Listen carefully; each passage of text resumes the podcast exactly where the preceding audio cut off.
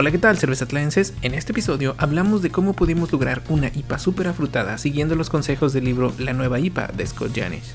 Además, hablamos del top 10 de los mejores lúpulos utilizados para cervezas IPAs, según un estudio realizado utilizando datos de la aplicación Untap. Así que, una vez más, sáquense la botanita porque aquí empieza Encontrando la cerveza.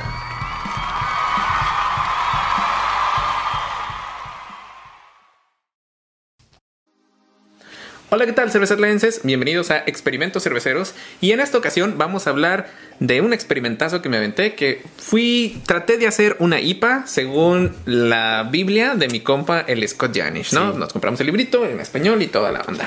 Y esta cajita que tienen aquí, pues se le llaman el Hopbox de los de Yakima Valley Hops. Sí. Que lo que hacen es te mandan lúpulos al azar. Sí, Te mandan- Es como una suscripción que te Sí. puedes meter y te dan de, de- de vez en cuando, ¿no? Te mandan en esa caja.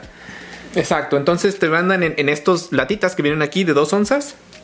Que se supone que son muy buenas como para, para utilizar. Y dije, bueno, tengo lúpulo. Y no escoges la variedad, ¿verdad? Ellos No, te mandan no. lo que sea. Sí, Así sí. es random. Sí, entonces dije, tengo, quiero, quiero hacer, no sé qué lúpulo me va a llegar, quiero ver qué me llega. Voy, ya leí más o menos el libro de Scott Janish, no completo, pero la parte que me interesaba a mí era la de obtener sabores frutales de lúpulo, sobre todo en el Whirlpool y todo eso. Sí. Y en el dry hopping. Entonces, pues quise hacer una, una cerveza que estuviera bien frutosa. Y entonces dije, leyendo mi tío Scott Janish, con estos agarro dos, tres lupulillos y, y vamos a ver qué onda. Y aquí está el resultado, es esta que tiene aquí. ¿Y qué te parece si la probamos? Y mientras te voy diciendo qué fue lo que eché. Bueno, Bueno, empezamos con, con las maltas. Para las maltas utilicé German Pills, es como mi malta base. Utilicé 6 libras y luego le eché 5 libras de Belgian Pale Ale. Está También- bien. Sí, es, una, es una bomba de frutas. Le usé- puse una libra de cheat malt, 1.5 libras de oat malt, ah, o sea, de, de malta de, de avena. Sí. Le puse una libra de ah, trigo malteado también. Y le puse 0.7 libras de turro y 0.4 libras de honey malt. Entonces, pues es, o sea, es una base muy sencilla. Sí. Nomás, este, la estrella de aquí era el lúpulo, ¿no? ¿Y a ti cómo se te hace la cerveza? bueno, pues a mí sí me gusta, pero es mía, güey. Entonces, la neta sí salió muy, muy, muy frutosa. como, como a qué te sabe? fru- Frutas dulces. Ah, esta es la segunda para mí. so, pero la primera vez que la, la probé, pues que lo que te dije fue que hasta parece que tiene como aromas de sandía. O sea, es bien frutal, pero fruta dulce. No sé. Fruta dulce a mí me huele mucho como a piña. El aroma me da como a piña. Me sabe cítrico combinado con frutas dulces. Sí, Algo así. como toronja, casi. Sí, pero como toronja, pero fruta dulce. sin tan toronjeado. Entonces, ¿qué te parece si hablamos del, del proceso? Porque o primero empecemos con los lúpulos, ¿no? ¿Qué lúpulos? Los lúpulos que le eché. Bueno, este en el hotbox, pues ahí escogí un lúpulo que se supone que es para amargor, que se llama Warrior. Sí, es muy común. Que Sí. te- se supone que da cosas como a, a cáscara de, de- a cáscara cítrica, cáscara de un cítrico, y ese es como el aroma que te da y es generalmente utilizado para amargor. Sí, a los 60 minutos típicos cuando lo veo en recetas. Sí, sí, sí. Entonces, eh, yo lo utilicé del Warrior, le eché 30 gramos en 60 minutos y 26.6 en 10 minutos al final. Entonces, ¿cuánto quedó de IBU? No me acuerdo en la receta. Tú me dijiste que era casi 70, pero déjame checar. 73. 73 IBUs. Yo al probarla, ¿qué, qué piensas? ¿Tiene 73 IBUs? No, No. no, se sienten. No se si los tienen, no se siente. O ha de tener gravedad final alta como la otra que probamos la última vez. No. Porque por lo mismo, porque a mí no me gustan las, las cervezas, nada más las cervezas gorditas. Entonces, eh, pues no, no. Mi objetivo era tener una cerveza de gravedad final baja y para se esta siente bien quedó- ligera. Sí, se siente ligera porque está ligera. O sea, eh, la gravedad original fue 1.050, Hmm. 56. Y la gravedad final es 1.010. Da, Ah, sí está bien baja, entonces Sí, alrededor de 6% de alcohol. No se le siente el alcohol. Es una de esas peligrosas. Sí, no, no se siente. Y, y el amargor no, tampoco se siente. O sea, no, no hubiera pensado que era 73 IBUs porque tiene, no sé si sea el aroma combinado con, con la malta que usaste, pero sí se siente balanceada. O sea, Sí, yo creo Sí. que es una buena cerveza. si tienen una cervecería, porque para cuando se dan cuenta que ya les pegó, ya es demasiado tarde y mejor se piden otra. sí es muy fácil para tomar. Sí, está fácil de tomar. Entonces, y si tiene 6%, no es tanto, pero sí, sí te puede tumbar. Sí. No, entonces eso fue lo, lo único que le eché durante el amargor.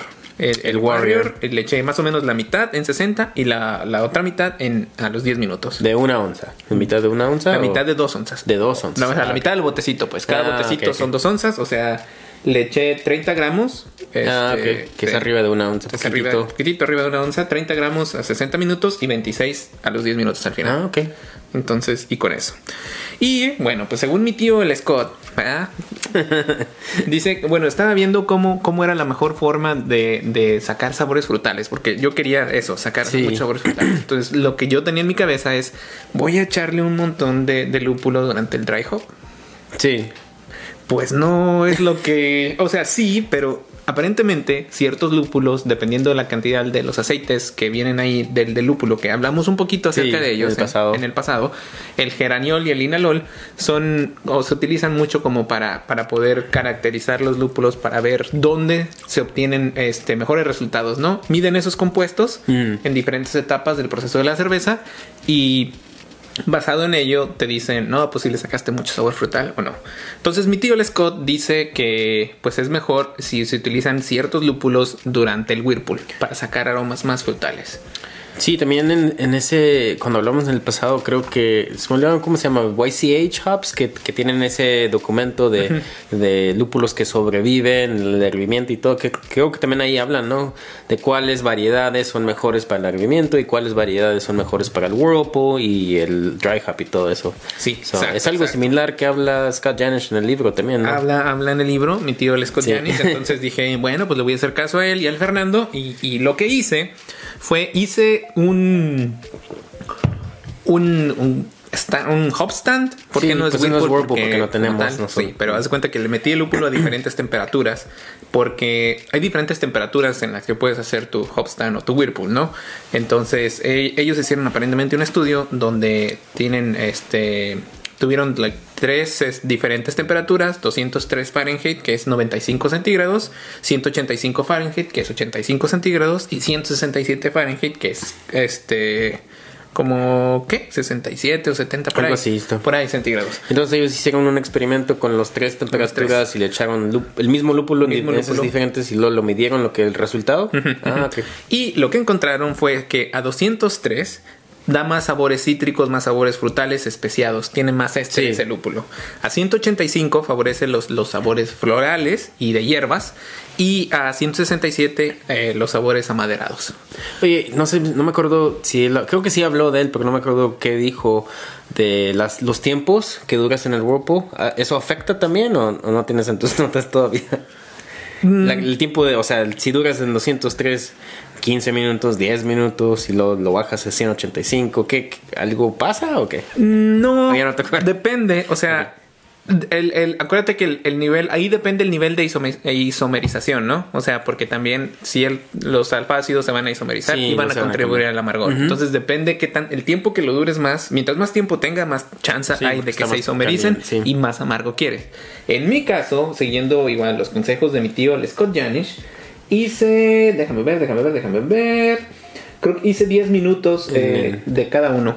Ah, entonces tú usaste los tres No, temperaturas. hice dos temperaturas nada más. Ah, Ah. Porque lo que él recomendó al final de cuenta que si quieren un sabor más como Complejo, ¿no? completo, algo más complejo, recomienda 203 Fahrenheit, 95 centígrados, hacer uno ahí y nada más bajarle la temperatura 185 o 85 centígrados. Y Oye, hacer teni- en los dos. teniendo tu Anvil, cuando hiciste este paso del hop stand, ¿lo dejaste en, en esa temperatura o lo enfriaste y lo dejaste ahí con el Anvil o nomás lo enfriaste y hay que si se sigue bajando, se sigue bajando? Mm, Con el Anvil es. eh, no lo prendí. O sea, estaba apagado, pero, o sea, tenía el power en cero para que no se escuchara, para que no se, este, perdón, para que no se, para que no se calentara. Y lo que hice fue ponerle el- la serpentina esa con hielo y todo para que bajara la temperatura. Y como mantiene muy bien la temperatura, una vez que llegas ahí, pues ahí se queda. Ah, ok. No, Entonces- te preguntaba porque con mi sistema, además es una olla y cada vez que hago este proceso de un hop stand y lo enfrío y llego, vamos a suponer, a 203 y si lo hago por 15 minutos, pues casi se baja 10 grados. O sea, al final de todo va a estar como 93. No, la mil- por- Para mí sí, muy sí, bien. sí se baja la temperatura. O sí se va, cae- va, va cayendo bien rápido. No, conmigo no, entonces nada más le, le- la Mm. corría poquito y como ahí tiene el termómetro, iba viendo. Y ya cuando estaba cerquita la dejaba de circular y ya, ya ahí se paraba y, y ahí quedábamos. Y lo que hice fue 10 minutos en cada uno con un total de, de 20. Y pues al final también pasó por la de 167 porque no le saqué el lúpulo. Sí, La sí. dejé ahí enfriando y, y sí. No, es sí que no duró tanto, ¿verdad? Porque lo vas bajando enfriando más rápido en ese momento. Sí. Entonces, eso fue, eso fue lo que hice. Y, y, pues no sé, creo que sí se nota mucho la, la fruta, ¿no? Sí, no, sí, es lo más. eh, es el sabor que domina, pues, el aroma. Es, es la fruta. Entonces lo conseguimos. Otra de las cosas importantes que también mencionó en el libro, que, que también hice, es que yo no sabía que, que, bueno, hay dos cosas. Una, que el lúpulo también te da DMS. El. DMS. Eso sí. no, no lo sabía. Sí, o sea, puede, puede, el lúpulo puede darte DMS y lo que pasa es que cuando está este, fermentándose ese DMS se libera. Entonces, si tienes el precursor, ya habíamos hablado que hay un Sí. precursor en la malta, ¿no? SMM El, el algo así. SMM se, se puede poner, el SMM eh, se disuelve en la malta eh, a cualquier temperatura de maceración. Entonces, si tienes el precursor ahí y junto con el lúpulo, puede ser que te dé DMS. ¿Y cómo lo previene entonces? En lo que recomienda mi tío es servir por más tiempo. Entonces, Ah, para esta cerveza, igual que con las lagers, dos horitas. Dos horas, no, hombre. En mi caso, porque dije, yo no quiero falla, dos horas. Dos horitas y no se le nota nada de DMS. Pues no. Que la verdad no creo que se lo notaríamos porque apesta demasiada fruta. Es, un- es- es muy dominante. Ah, Entonces, frutas lo- con mantequilla. No, no. Esas mentiras, Fernando. no, no. Huele muy bien. Sí, entonces, este, también, o sea, durante la fermentación, la- lo que pasa es que la levadura genera una um, DMSO que se puede combinar y hacer DMS. Y, y también se libera como parte del en el CO2 cuando estás haciendo. Entonces también recomiendo eso. Y la otra es el tiol de cebolla. Aparentemente hay un tiol en el lúpulo que si no tienes cuidado se te puede dar un sabor como a cebolla. Y ese pasa cuando se oxigena a temperaturas altas. Hablamos de dos cosas, ¿no? En el pasado hablamos de, de la, La oxidación, oxidación en por temperatura alta, caliente, sí. Y también puede favorecer este tiol. Entonces lo que recomienda mi tío el Scott es no mover el, el contenido del mosto cuando lo estás enfriando hasta que ya sea por debajo de los 100 Fahrenheit o los 38 centígrados Sí, no mover para que no, o sea, no le para esté que no le entrando entre oxígeno, oxígeno sí. y vaya a formar el tiol de cebolla sí. o la oxigenación. Sí. Y una de las cosas que sí la agarré de aquí del podcast, la neta, es el, el utilizar, este, que ya habíamos hablado que también viene de mi tío el Scott Janish. Sí. Eh, pero ya es el, el- el no utilizar este hojuelas de avena Sí. como tal o, o trigo sin maltear. Porque tiene más manganese, y esa metal, y ese Exacto. metal se va a combinar y te va a oxidar. Se puede oxidar, pues, Puede. tu, tu cerveza más rápido al final. Pero creo que viene también en el libro, más que no has llegado en ese capítulo todavía. Tranquilo, Fernando, tranquilo. Entonces voy a ver en los primeros y dije, voy a hacer un experimento con lo primero que sé, que nada más habla del Whirlpool y todo Sí, eso. Entonces, enfocado a eso, pum. Sí. Y eso fue lo que encontré. Y basado en eso también no- nos ayudó. No, no se ve oxidada ni nada. Es de este color, creo, porque dos cosas. Creo que me dieron el trigo equivocado. Creo que me dieron red wheat. Y pues, Ah, pues es de Alemania, Alemania. el Y Red también Wheat, sí. el, el, este, la Belgian Pale Ale. Y también la dijiste que usaste honey malt, ¿verdad? Ese Honey malt. también es como 20 lava bond, eso también te va a dar color. Sí, entonces- y luego la pale ale también es como de 6 lava bond o no, yo no me acuerdo, 4 lava No bond, me no me acuerdo, pero es más más es más oscura que oscurita. la base, la Turo. Entonces sí, y por eso se ve este color, pero no, no, no está oxidada. y, y, y sí quedó. Sí quedó al 100. Y otra de las cosas que hice nomás por, por que no había intentado ya al final es que le eché el lúpulo una vez que, que le eché la levadura y le eché el lúpulo. Dos oncitas de citra. Ok, al mismo tiempo. Sí. Entonces ya ese se quedó en dry hop mientras estuvo fermentado y quiero creo que, que muy bien. Eh, si quieres podemos revisar los lúpulos que tiene. Ok. Utilicé de los lúpulos para, para el Whirlpool, utilicé el Comet que se supone que da que se utiliza mucho en IPAs y que es muy como sabor cítrico y sabor como a frutas dulces y Lo que yo he escuchado de Comet es que es más como el uh, Cascade, que da mucho sabor a toronja. sí dice es lo que- cítrico. Ah, porque aquí estamos leyendo lo que nos mandan, ¿no? Es lo que yo me acuerdo de ese lúpulo. Sí, entonces utilicé uno que no había utilizado también, que es el HBC 586. No sé por qué tiene ese número, parece de cuenta de banco, pero es el que sé. Y da tiene, ese, sabores... tiene ese número, porque es un lúpulo que todavía no le da nombre. Es como, ya hablamos en el pasado, cómo, desarrollan los lúpulos y hay un, un tiempo donde lo están compartiendo con cervecerías y lo están vendiendo para ver si pega o a las cervecerías les gusta. Ok. Entonces el nombre experimental le ponen como HBC. HSBC. Sí, algo así, Ah, sí. 586. El banco del mundo. Por eso tiene ese número curioso. Ok, bueno, se supone que el HSBC da sabores frutales, mucho frutas dulces como mango, guayaba, lichi y cítrico. Que yo creo que sí. Es la fruta Ahí- ahí dulce. está el trancazo. Sí. Entonces el Comet, el, el, H- el HBC y 586. ¿no? el 586 lo eché ahí. Y creo que fue todo, ¿ah? Comet Sí. y H- HBC. Sí. Y al final, pues el dry hop con, con el, Citra. el- el viejo confiable, ¿no? La, el citra. Y que se supone que da sabores ah, cítricos y todo. Yo no le saco nada de Dank. No, no tiene, fíjate. No sé, que, no sé si, si al echarlo en esa parte de, de junto con la levadura, este, algo Cambió pasó algo. o biotransformación o Puede ser ese- todo eso que hablan de biotransformation. ¿Pero qué levadura usaste?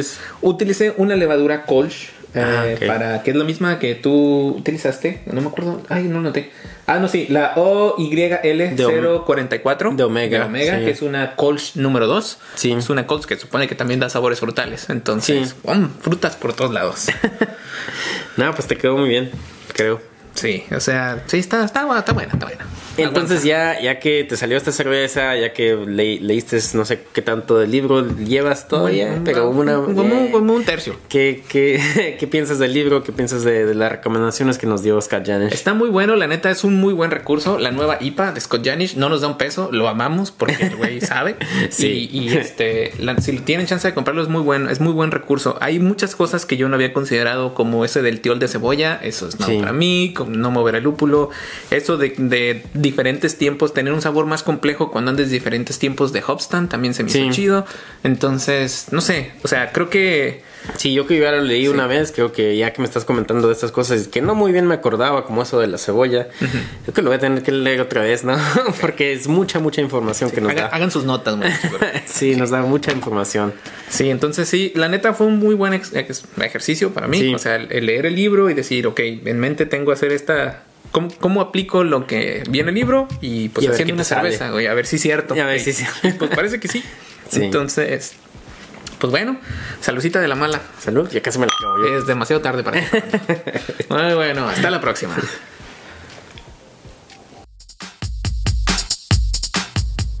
¿Les gustaría aprender más sobre el proceso de elaboración de la cerveza de forma más visual? Pues es fácil. Vayan a YouTube y busquen el canal de Cervezatlán, donde podrán encontrar diferentes tutoriales y experimentos. Recuerden, YouTube Cervezatlán.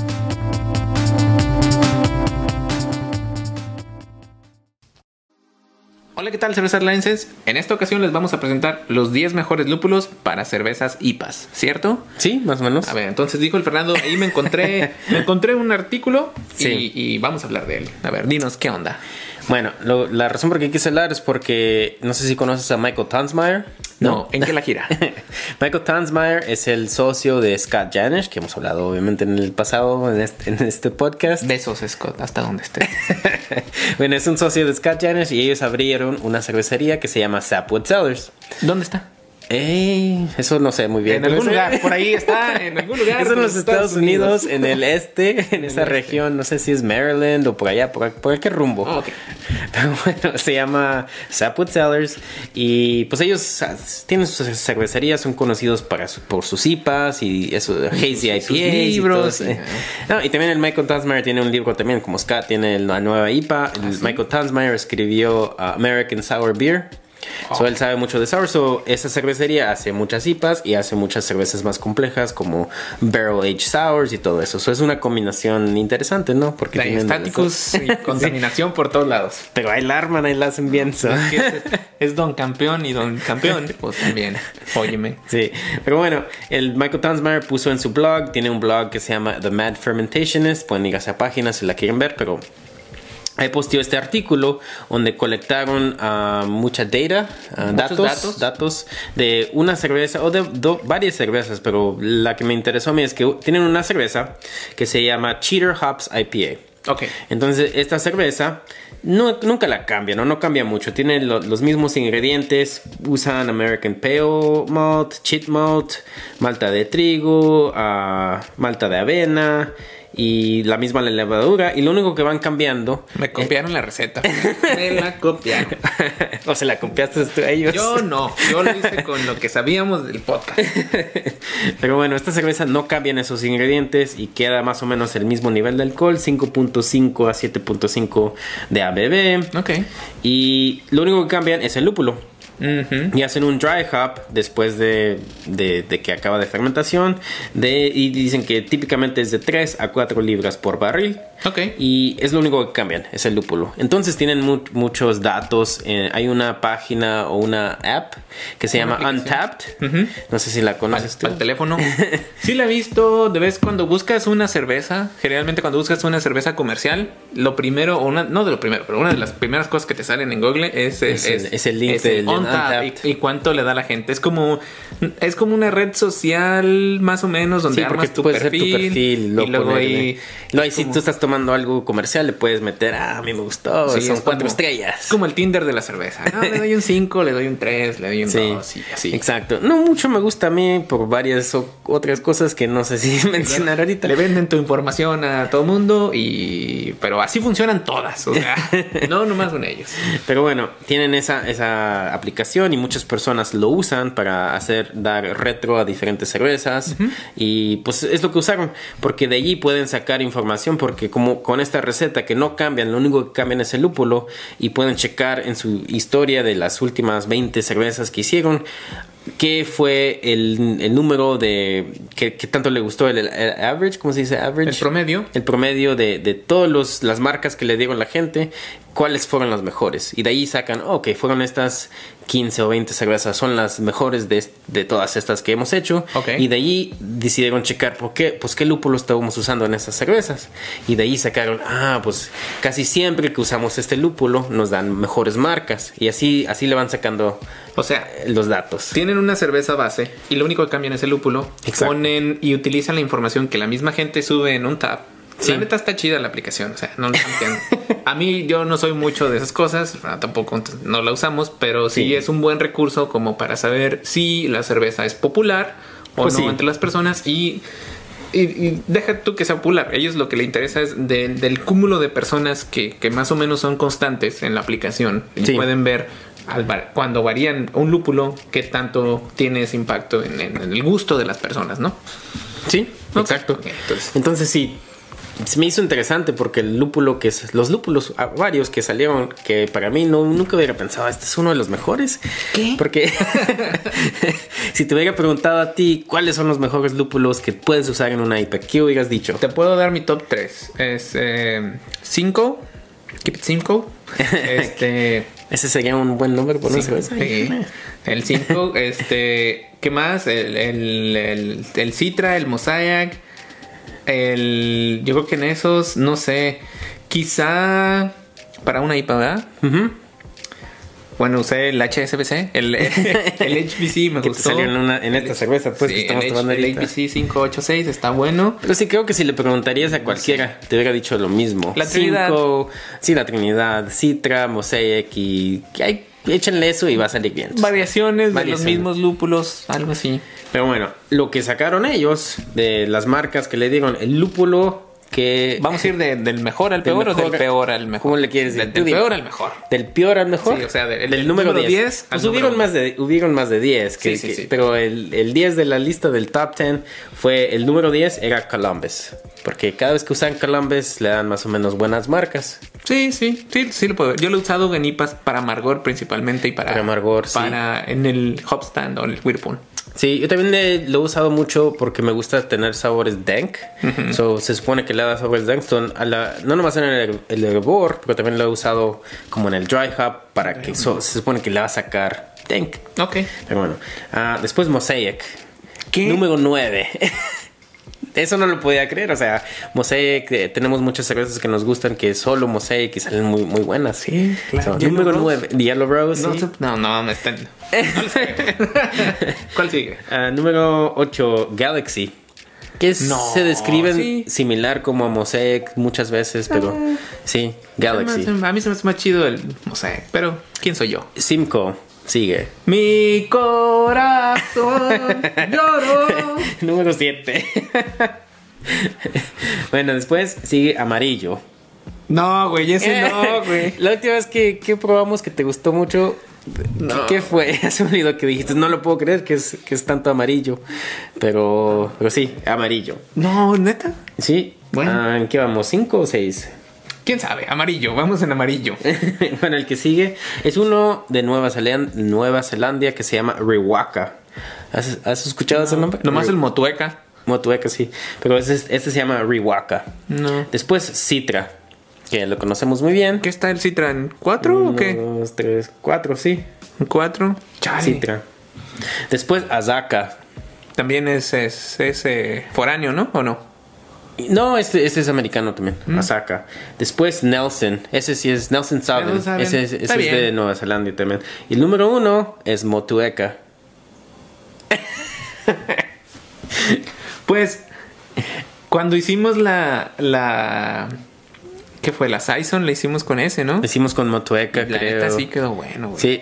Y luego también cuando, cuando hemos, aquí en la cervecería de, de aquí, la local de Pine House, tienen una Training Vines que tú y yo creemos que es de las mejores Uno de que mejores en, tienen. en Austin, aunque sea, y de Sí. que es en ellos. De ellos, la más popular es la Jellyfish, pero Creo que en- esta está un poquito mejor. En el gusto personal de Sí. ambos, es, esa es la mejor. Y sacaron una versión donde usaron lúpulos de Nueva Zelanda y creo que usaron motueca, ¿no? Sí. A mí me gustó más esa. Y también en general usaron, digo, si sacaron su receta porque la publicaron y allí, aparte de, casi es mucho la Trinidad, pero aparte de eso le metieron Motueca también. Eso se me hizo interesante que ese, ese fue uno de los mejores. Es uno de los que te gusta también a ti. También sí me ha gustado mucho. Compré como una libra de Motueca el otro día. ¿Qué le sacas? Bueno, se describe que es ah, sabores tropicales, sabor de limón y se supone que da mucha aroma fresca de tropical, pero más vaciado a sabores como de cítricos como limón. Ok. Sí, después el Nelson, no sé si lo conoces, Nelson Saben. Yo he hecho una que me salió muy buena también, eh, eh, con pan de levadura. Digo, Oh, digo levadura de pan. digo. pan de levadura. sí, pan de Ah, caray. y me salió muy buena esa de Nelson. Pero Nelson se describe que da sabores como a vino, Sí. de vino blanco, de uva. uva Aquí de hablamos de eso, ¿no? Sí, hemos hablado del Nelson y, y Passion Fruit, se me olvidó cómo se dice eso en español. Ah, fruta de la pasión. Um, y gooseberries, que es una bayas y grosellas. El Asaka se describe como aromas refrescante de mango, frutas tropicales y cítrico. Ese también lo he Ok. usado. A mí me gusta usar Asaka en combinación con Mosaic porque creo que le da muy bien y le saca más sabor a mango. Ok, ok. Pero, y luego el Riwaka, que es otro que no es tan común. ah, muchos sabores. Este sí, como canción de Shakira. Sí. Sabores cítricos, fuertes, ah, aromas de ah, toronja, toronja ah, color rosa, no sé si hay diferencia, pero lo que dicen. y sí, eso es todo para eso, pero se supone que da muchos sabores tropicales de passion fruit. Esos fueron los, top 4 o 5, pero son los que no se conocen tantos para mí. Pero no sé, se me hizo sorprendente que no son la Trinidad. Pues es que siguen saliendo cosas nuevas, ¿no? Quizá ya la Trinidad ha pasado de. No de moda, sino que. Pues quizás sí de moda, porque no. Pero otro, otro interesante, otra cosa, otro dato pues interesante que sacaron ellos es que sacaron información de combinaciones de lúpulos, porque casi no siempre nomás usaban Motuec o nomás usaban... O no es un solo lúpulo. No, no, era O sea, combinación y entre eso, o sea, era mucha, muchos datos. Ah, es que estás como. No, yo tengo otros datos, güey. Pero no. bueno, lo que se me hizo interesante es que puedes pensar, ah, si usas mm, Mosaic y Citra, te va a salir una cerveza muy buena. Y sí es cierto, o sea, sí, sí la van a hacer una cerveza muy buena. Y ellos obviamente sacaron eso, no el dato. Pero no sé qué hicieron con, con la información y desde allí sacaron, pues, cuáles son las... Ya sabemos que va a salir buena, pero cuál combinación fue, les fue mejor que lo que esperábamos. ¿Y si lo publicaron? Sí, está todo publicado. O Ah, sea, pues, a ver, ¿cuál fue? ¿Cuál fue? Sácala. Bueno, las combinaciones, las combinaciones que les fueron mejor: ah, Citra con Galaxy, Mira. Citra con Motueka, Ese se escucha bueno. Mosaic con, Galaxy. Ese no sé. Mosaic con Simcoe. Nelson con Mosaic y Hallertau Blanc, que no lo tienen en lista, pero es otro de ellos. Y creo que esos fueron la- las mejores combinaciones de dos lúpulos. Pues el Citra sigue ahí y el Casi en todos, ¿no? sigue- sí, es que el Citra va bien con lo que sea, güey. Sí. Sigue siendo el rey. Y de, de cervezas con solamente un lúpulo, las que era, las que llegaron ahí al, al- al- Top. a, las mejores y en el top, era una de dos cervezas que tenían ellos que eran todo de Simcoe, ¿Qué tal? Dos. Ah, ¿verdad? No, hombre. dos que eran todo de Mosaic, ah, Sí, también, no estábamos tan mal. una que era todo de Nelson Sauvin. Ah, eso sí, no sé. ah, y sí, creo que esa- esa- esas fueron las, las con solamente un lúpulo. Pero nomás no tenían una. Lo, lo que me, se me hizo interesante de esa, de esa información es que no hay una con solamente Citra. No, de, la de Citra creo que dijeron ellos que le fue mejor si la combinan. Creo que la de Citra y Motueka les fue muy bien. Eso, eso suena muy bien. Y yo, la neta, nunca he visto una cerveza de Citra, solamente la que revisamos aquí, que sacamos la receta, la zombie, no sé qué. Zombie Dust. No he visto otra, güey, con puro Citra comercial. Creo que he visto, pero no es tan común tampoco. No, no. Creo que probamos una de Colorado una vez, ah, In the Steep, se me olvidó la cervecería, pero nos gustó mucho. ¿Ah, sí? Pues yo no me acuerdo. O sea, para que digas que me encantó, quizá. Ah, bueno, y otra cosa interesante es que las cervezas que ellos hicieron con tres lúpulos o más no les fue tan bien. So, lo que ellos pensaron es que igual como la Trinidad, que es Simcoe, Citra y Mosaic, no, sí, sí les fue bien, pero o sea, no, no tan bien como hubieras esperado porque es la Trinidad. Y como otra que hicieron como Motueka, Mosaic y Simcoe, Idaho, Sultana y Citra, les fue bien, pero mm, o sea, casi estaban abajo. O sea, no, no, como dijo el Marco, o sea, keep it así Ah, tan sí. simple, o sea, no, Sí, no. más sencillo. A la gente No lo compliques tanto. Es que son muchos, ya cuando una cerveza tiene demasiados sabores, también como que te, te empalaga, ¿no? Pues lo que ellos Que no dijeron, que se me hizo interesante, es que pues una combinación de tres lúpulos o más creo que les da más como un sabor de lúpulo más, no sé la palabra en español, generic, como más, Más genérico, un- genérico. Un, amargor y un Sabor. un perfil genérico, Sí, digamos, como ¿no? que ya sabes que es bien lupulado, pero no te da nada No hay nada distintivo. exacto. De, sí. de ese. De... Sí. tiene sentido, tiene sentido. No hay algo que domine el sabor de la cerveza. Por ejemplo, si utilizas un, el motueca, te va a dar, ya sabes, e- ese dominante. Y, y es, es, es cierto, güey. Cuando, cuando te gusta algo, buscas exactamente eso que te Sí. gusta, ¿no? Y si está medio escondido, entre otras cosas, Sí, quizá más va a ser más genérico. Ya, pues Eh. está bien, pero eh, aguanta, pero hasta ahí. Y lo que ellos dijeron es que típicamente cuando ves recetas como clones de recetas de, de- de cervecerías comerciales que tienen más, tres o más lúpulos, ellos lo están haciendo porque quieren este, sacar la misma cerveza más constante. Porque, o sea, ya sabemos que es un producto agrícola y va a cambiar con el- los años y dependiendo en el clima y todo eso. Entonces, si tienes una combinación de tres o más, es más fácil sacar ese sabor de lúpulo o quizás un poquito distinto, pero más genérico que lo puedes, le puedes pegar cada año más fácilmente. Y si tienes nomás un lúpulo o dos lúpulos, pues obviamente va a cambiar como cambia en ese año ese Sí, lúpulo. me imagino que los sabores que le falta a uno lo puedes compensar con otro, ¿no? Exacto. Y ya cuando nomás tienes uno o dos, pues es- Tiene que es ser o que- es. o le pones otro lúpulo completamente diferente. Exacto, exacto. Pero sí, se me hizo interesante que el Motueka y el Nelson y Asaka fueron los top, los, los, los tres principales. Pero creo que los usaron muchos en, en cerveza- cervezas con más de un lúpulo, como una combinación de dos, y así les fue mucho mejor. Mi recomendación sería Citra con el top 3, que sería Citra con Motueka, Citra con Nelson y Citra con Asaka. Y a ver, me imagino Y- que te saldría algo muy bien. En, en su punto. Sí, o igual como el 5 con uno de esos, y me imagino que todavía te sale. El 5 va bien solo. Como, solo. Pero sí, esa, esa, esa fue la información que sacaron de, de Sapwood Sellers y la información de lúpulo, los lúpulos mejores que para ellos el público les dijo que, que son sus mejores cervezas. Bueno, pues ahí lo tienen, ya saben, pueden calarlo y nos dicen en los comentarios, quizá les salga una combinación chida o, o a lo mejor están de acuerdo o en desacuerdo. Échenle, lo que ustedes quieran. Sí. Bueno, pues hasta la próxima.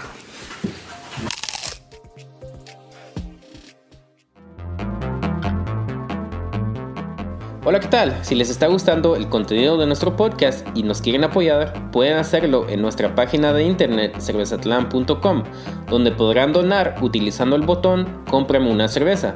Recuerden, cómprame una cerveza en cervezatlan.com.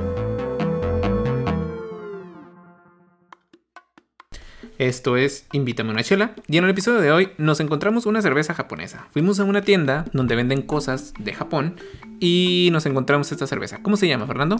Pues la botella dice White Yuzu y tiene letras en japonés. No sabemos si es el nombre, pero dice Kyoto, que me imagino que es la cervecería.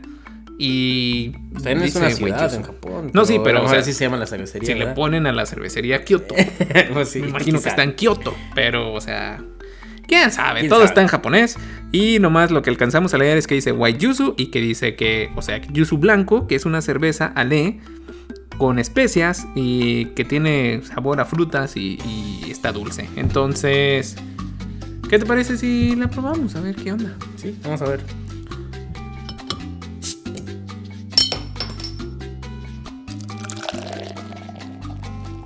Pues para empezar, la abrimos y nos dimos cuenta que tenía un montón como de. No sabemos si es levadura o son pedazos de yuzu o algo, pero se está moviendo. Ahí les vamos a dejar un video en nuestras redes sociales para que lo vayan a checar.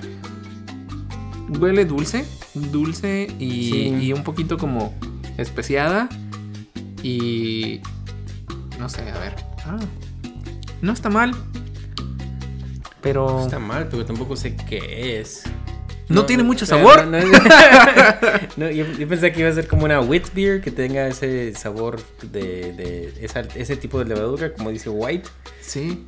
Como, pero sí, como esa cerveza de Allagash que se llama Allagash White. Eso es lo que yo esperaba, pero no, no tiene nada de eso. Tampoco se siente el yuzu. O sea, el yuzu es un, es un limón japonés. Es un como un limón amarillo japonés que es muy es muy, es muy cítrico, pero dulzón. Es, muy bueno. Quizás es cítrico, pero no tan fuerte. O sea, es muy sutil. sí, todo, o sea, es una cerveza muy plana, diría yo. O sea, no, no se siente mucho. Es muy ligera. Y. Ah, bueno, pues lo menos no nos desagradó. no. Digamos. Yo prefiero un IPA. Sí, no tiene, no tiene tanto sabor, pero no está mal tampoco. Pero no está mal. Creo que sí es buena, como con un sushito. Sí. ¿No? Que sí aguantaría. Bueno, pues entonces ya saben, si alguna vez van a Japón o una tienda japonesa y ven Kyoto White Yuzu, pues es la que estamos probando. Y pues saludcita de la mala.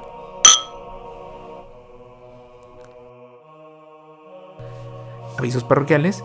Por ahí nos encontramos un barrilito de roble blanco que tenía Borbón y le vamos a poner una cerveza dentro. Nos gustaría saber qué estilo les gustaría que pusiéramos, así que nos pueden escribir en nuestras redes sociales para dejárnoslo saber.